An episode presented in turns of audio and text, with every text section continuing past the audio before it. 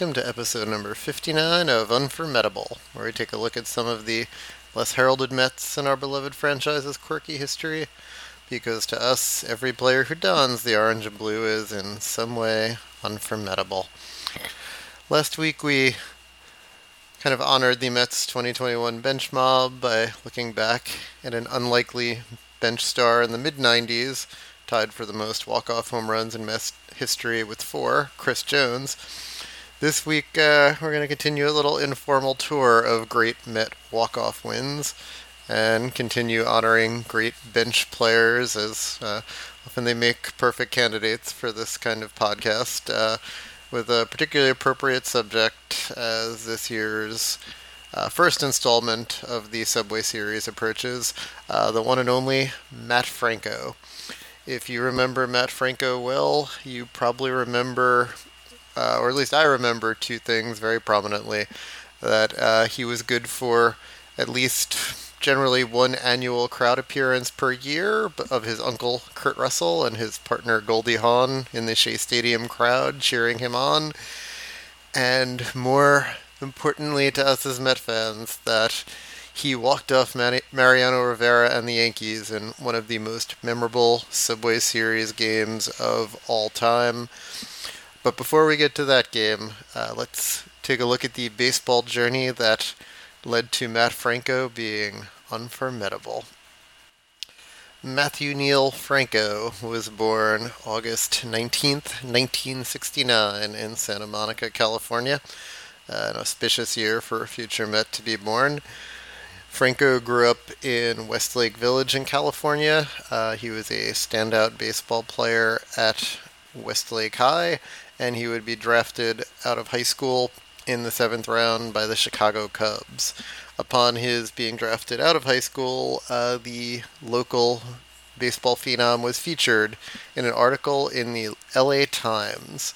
Now, I would think a small town baseball star being highlighted in the local paper, probably not that notable, but uh, a high school uh, baseball star being profiled in the Los Angeles Times, Sounds a little bit less expected. Except, of course, when you consider those aforementioned family ties. Uh, as previously mentioned, Matt is indeed the nephew of famed Hollywood actor Kurt Russell, and Kurt himself came from a Hollywood family. He was not the first actor in the family. His dad, Bing Russell, was a noted actor with uh, a lot of credits in film and television, including a recurring role as a sheriff on Bonanza for over 60 episodes. But a love of acting wasn't the only thing that Bing passed on to his son, as both Bing Russell and Kurt Russell played minor league baseball um, in the late 40s in Bing's case, and in the early 70s in Kurt Russell's case.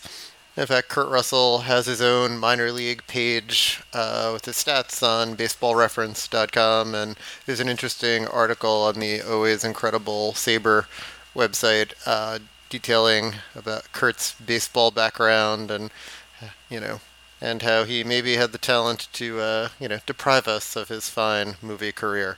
But at any rate, baseball was in the family blood. Uh, they Bing Russell uh, owned an independent league team in Portland in the 70s where Kurt played second base and young Matt Franco was a bat boy.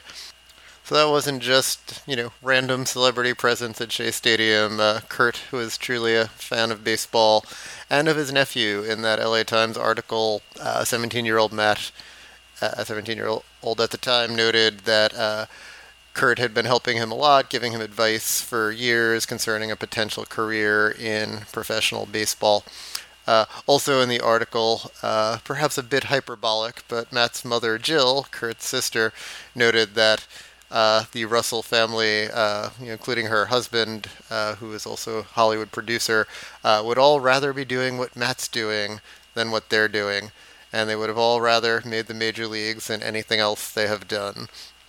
At any rate, Franco had played all around the infield in high school, first, third, and short. Uh, was mostly known for his bat and not his glove, uh, and was drafted in the seventh round by the Cubs, as I mentioned earlier. Uh, and then he began just a very slow, steady and not not incredibly always smooth march through the minor league system. He never really developed uh, the power that was hoped for, but he flashed an excellent batting eye. Uh, and probably when any hope of him being a, a, great prospect had passed by, as he became age appropriate or even older for certain levels, uh, he started to uh, do a lot better. Finally, getting OPSs up into the high 700s, low 800s in double and triple A. So it took nearly eight years in the minors, seven to eight years, uh, but Kurt avoided being a career minor leaguer uh, finally in 1995, earning a September call up to the Cubs from AAA Iowa. As if his destiny was pre written, uh, right off the bat, he was almost exclusively a pinch hitter as a Cub. He appeared in 17 games in September, uh, 16 of them as a pinch hitter. Uh, he got one start very late in the year at second base, which did make me do a little double take when I saw that. I don't ever remember him playing off of a corner uh, with the Mets. Uh, he did earn his first major league hit uh, in his third career at bat on September 9th, 1995 off of Luis Aquino of the Giants.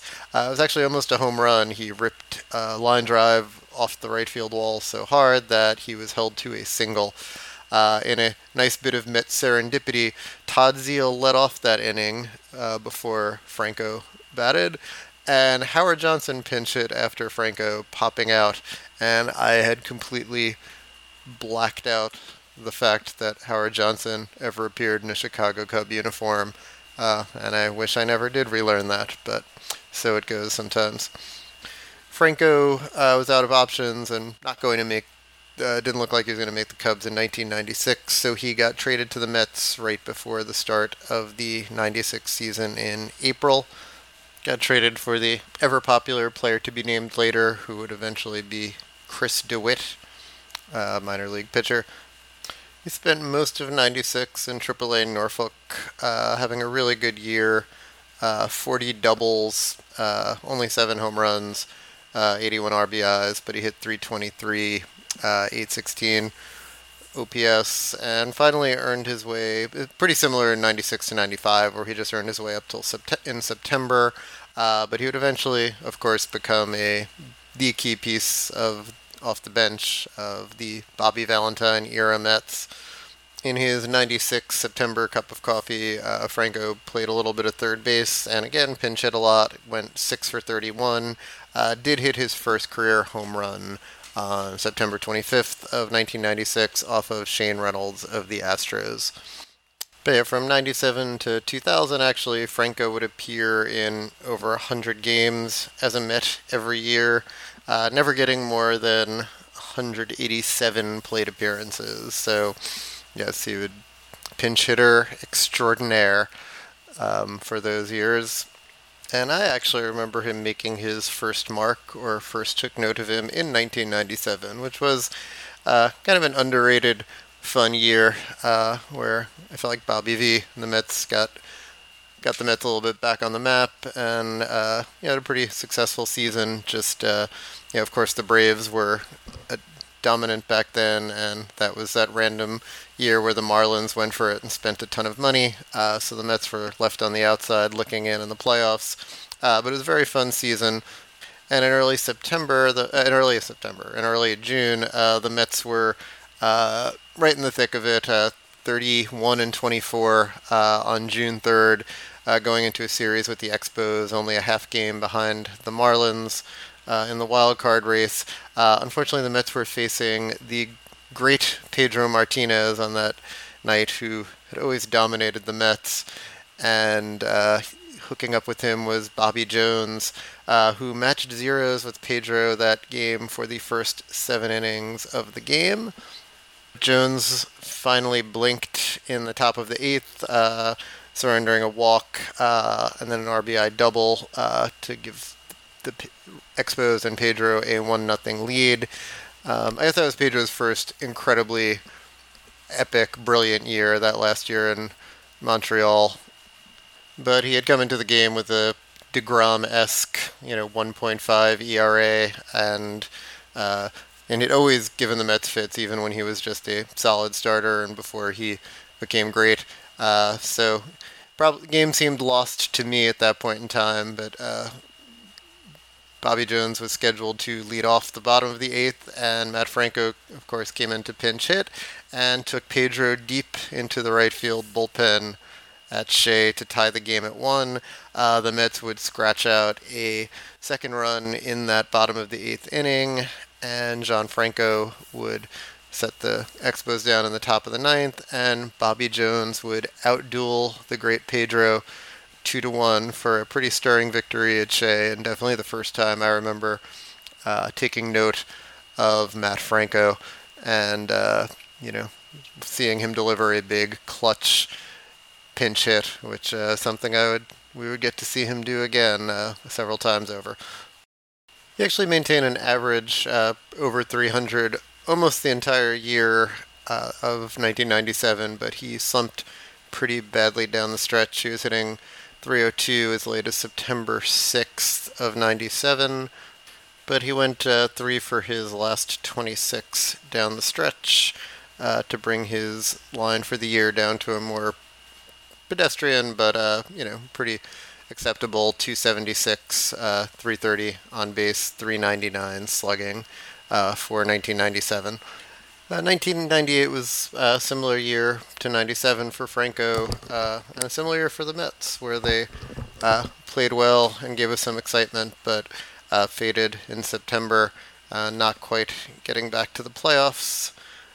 for the first time since 1988, Franco displayed even less power. Not that he was ripping a ton of pinch hit home runs in 97, but he had five homers, uh, in 97, only one in 98, uh, but really began to flash uh, the keen batting eye that would uh, serve him well and make him not just an excellent pinch hitter, but a pretty good pinch walker. Uh, he had a 366 on base percentage in 98, uh, actually better, even bettering his 360 slugging percentage. let's get right to it. Matt Franco's signature Met moment in July 10th of 1999 uh, the Mets and the Yankees at Shea Stadium. A huge three game series, both teams doing incredibly well. The Yankees, of course, coming off their record setting 1998 and their second World Championship in three years. Uh, but the Mets had won the first game of the series. Always a relief for me in the Subway Series. We're not going to get swept. Uh, I know I should probably set higher standards, but I do not. Uh, Mets won five to two. Leiter over Clemens. Uh, that's when I really remember Mike Piazza beginning his ownage of Roger Clemens. Uh, he hit the big home run uh, in the sixth inning to give the Mets the first game. Uh, then the next game was Saturday afternoon at Shea. Uh, I remember personally remember it. Uh, try not to bore you too much with personal uh, details, but I remember my it was my girlfriend at the time's college graduation party. Uh, I was trying to be a good partner and not just watch the game. Uh, she grew up in Queens and was a Yankee fan. I grew up in the Bronx and was a Met fan because New York, what the hell. Uh, but I was trying to, you know, not be distracted by the game as I was often accused of being. But uh, you know, gradually, everyone at the party started drifting towards uh, the game, and most of them, of course, were Yankee fans. So I was uh, as anxious as could be. And it was not a good game to be anxious during. There were five lead changes. Uh, the Yankees hit, I believe, six home runs in the game. Uh, the Mets only hit one, although that one home run may have gone farther than all six Yankee home runs combined, or at least it felt that way uh, when Mike Piazza hit a absolute bomb out of Shea Stadium off of Ramiro Mendoza, uh, which which gave the Mets a seven to six lead after seven innings. But the Yankees came right back in the top of the eighth with a two-run homer by Jorge Posada to give them back an eight to seven lead. Uh, and then when the Mets went quietly, one, two, three in the bottom of the eighth. Uh, you couldn't feel too good with Mariano Rivera looming for the ninth. In the bottom of the ninth did not start off well. Brian McRae grounded out slowly to second, uh, but Rickey Henderson worked out a walk, uh, and Edgardo Alfonzo doubled, uh, putting runners on second and third and one out, uh, thinking maybe a tie would at least be possible. Uh, but John Olerud grounded out to first with the infield in. Run was not allowed to score, and they intentionally walked Mike Piazza to load the bases. Uh, with Melvin Mora due up, Matt Franco came in to pinch hit uh, against Mariano. And with a one ball and two strike count, Matt Franco laced a line drive into right field, uh, scoring two runs, uh, setting off bedlam at Shea Stadium, and I believe causing me to leap off the couch, run out of the party, and run up and down Queens Boulevard uh, in absolute delight. Uh, one of the most memorable wins uh, I can remember the Mets having and uh, definitely the signature moment of Matt Franco's Met career. Uh, and I just rewatched the video because uh, it thrilled me to do so. And Gary Cohen added that the Yankees had at the time won 124 straight games that they were leading after eight innings before that game. There's certainly a lot of great, memorable Met Subway Series moments. The you know the the coup double off of Randy Johnson and dash around the bases. Um, Dave Mlicki's shutout in the first game, but probably the absolute best one. I mean, you know, winning a tie tie game walk off is one thing, but uh, when you're behind, walk off hit, just absolute gold. And yeah, it was against the Yankees, so maybe it counts for a tiny bit extra. I have to admit. Franco would not actually be done with his walk-off heroics for 1999, though. On August the 23rd of 1999 against the Astros. Uh, the Mets went into the bottom of the ninth, tied at two, and uh, with after Darryl Hamilton double, and wow, a two-out intentional walk of Rey Ordonez. I mean, I guess you're bringing up the pitcher spot to get Benitez out of the game, but I don't know who was managing the Astros that year, but I don't know about that. At any rate, Matt Franco came in to pinch hit uh, for Benitez with two outs in the ninth and delivered a blooper to left to score Hamilton and give the Mets a walk-off win. And let's be honest, every win really, really counts when it takes you 163 games to make it to the playoffs. So, uh, for the second time in the year, um, Matt Franco, second prominent time, Matt Franco delivered uh, the 1999 playoff run the Mets went on was, of course, incredibly memorable, um, if unfortunately a tad too short. Uh, Franco only got one plate appearance against the Diamondbacks in the NLDS, in which he walked, uh, but he he went uh, one for two uh, with a walk in three official plate appearances uh, against the Braves in the NLCS. Uh, appeared in five games. I think there were one or two games where he kind of got double switched out, where like a lefty, you know, he got announced as a pinch hitter and didn't get to bat. Um, but he did come to the plate in the very notable last two games of that series, coming up in the bottom of the 15th of the Grand Slam single game. Uh, Shawon Dunston, of course, led off the bottom of the 15th with a single, and Franco and his incredible batting eye uh, dueled Kevin McGlinchey, uh, giving Dunston time to steal second and drawing a walk to put runners on first and second, and no one out. And I do kind of remember uh, standing in the rain at Shea in that game, and I was like yelling at my friend that I didn't understand why they weren't pinch running for Franco, which they did eventually, but not right after he walked. I think after Alfonzo bunted the runner runners over, which I, I didn't understand. And you know, I loved Bobby V, but uh, I believe my friend and I were debating whether or not there was anybody left on the bench to use. But uh, Roger Cedeno did come in to pinch run, and I was going to say scored, but uh, did not score because of Todd Pratt interrupting uh, the run around the bases um, in another joyous Met moment uh, that Franco was a contributor to. Uh, unfortunately, Game Six was uh, a little bit less joyous, but for those moments where we thought it could have been another miraculous Met comeback, uh, Franco played another uh, key part, uh, doubling, leading off the top of the seventh as a pinch hitter off of John Smoltz. Uh, he came around to score on Rickey Henderson's double uh, in an inning when the Mets would tie the game at seven.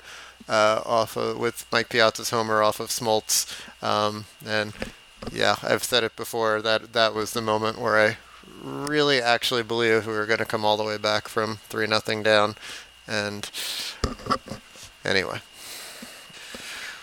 Well, we focused on the great moments in 1999. Uh, I would be remiss if I didn't also mention two other games that were drubbings that the Mets endured, but were notable in Matt Franco's career. As if I'm not if I'm not mistaken, he became the first Met position player to appear tw- as a pitcher twice, um, or definitely twice in the same year. Um, I'd have to double check that, but um, on July 2nd against the Braves, the Mets suffered an very unfortunate 16 to nothing loss. Um, I don't remember the circumstances. Uh, it, actually, the matchup was uh, looking at the box score: Greg Maddux versus Masato Yoshii, which was also the pitching matchup for the Grand Slam single game.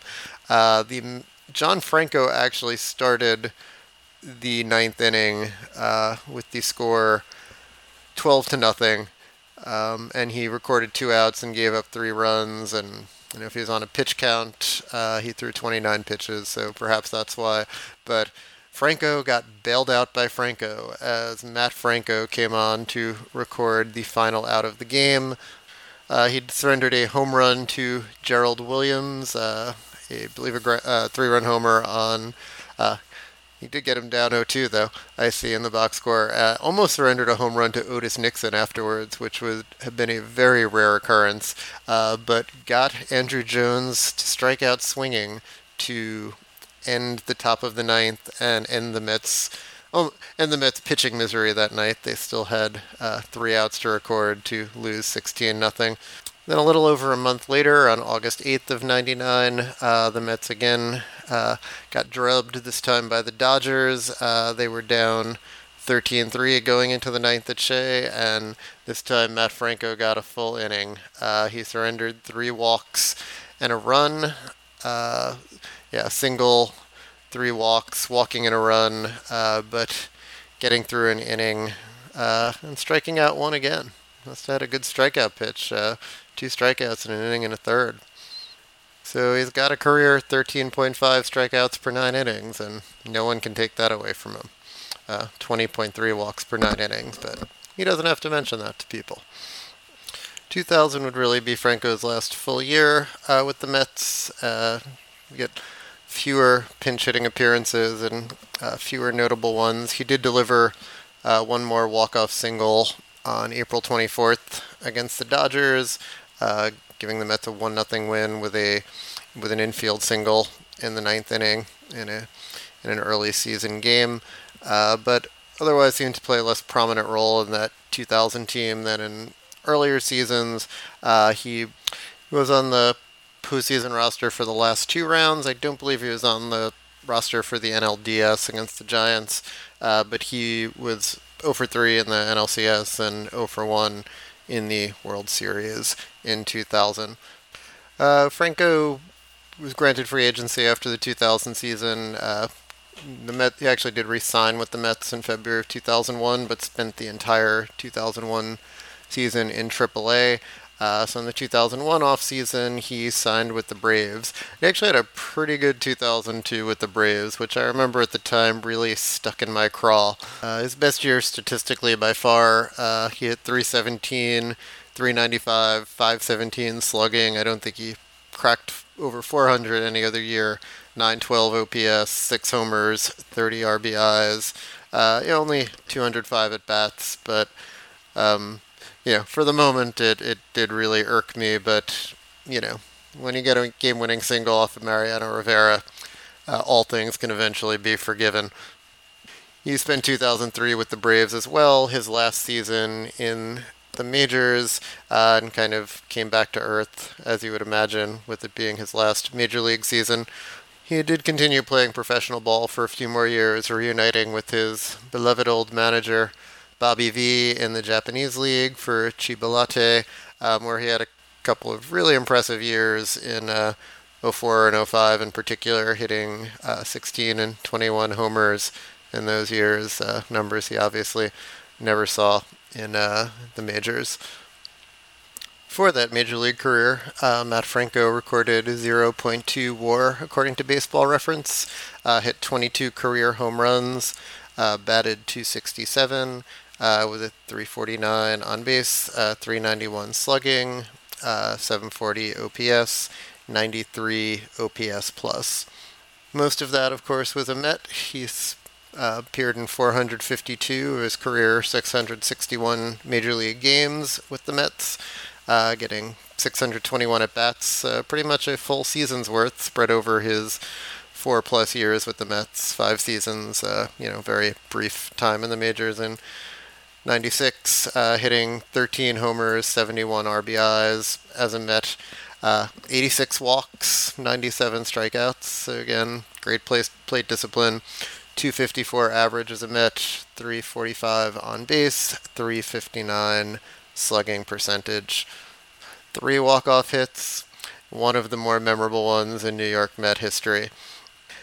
As far as Met career lists, Franco, you know, is a very notable pinch hitter in Mets history, and in fact is third all time in Mets history in pinch hits. Uh, I believe it's 58 was the total. Uh, I know he's behind Ed Kranepool and Rusty Staub on that career list, uh, and he actually had set a major league record uh, with that batting eye of 20 pinch walks in 1999, 20 pinch hit appearances in which Franco drew a walk. Uh, that mark has since been eclipsed by Matt Joyce, I believe, in 2016. They always told me a walk's as good as a hit in Little League. Uh, perhaps that was a measure of my not intimidating bat. Um, but sabermetrics would seem to uh, buffer that statement up a bit. But for all of those pinch hit walks and pinch hits, it'll really be that one single off of Mariano Rivera more than any other uh, for which Matt Franco is unformidable. Thanks for taking the time to listen to Unformidable. Please go to AmazingAvenue.com for more Mets related content and follow us on the social medias uh, Facebook, Twitter, and Instagram. You can find this and all of our amazing pods wherever you get your podcasts. Please subscribe and leave us a review to help us out. Original music by Bunga. I'm on Twitter at WolffRR, W O L F F R R, and the show is at Unformidable. Thank you, and as always, let's go Mets.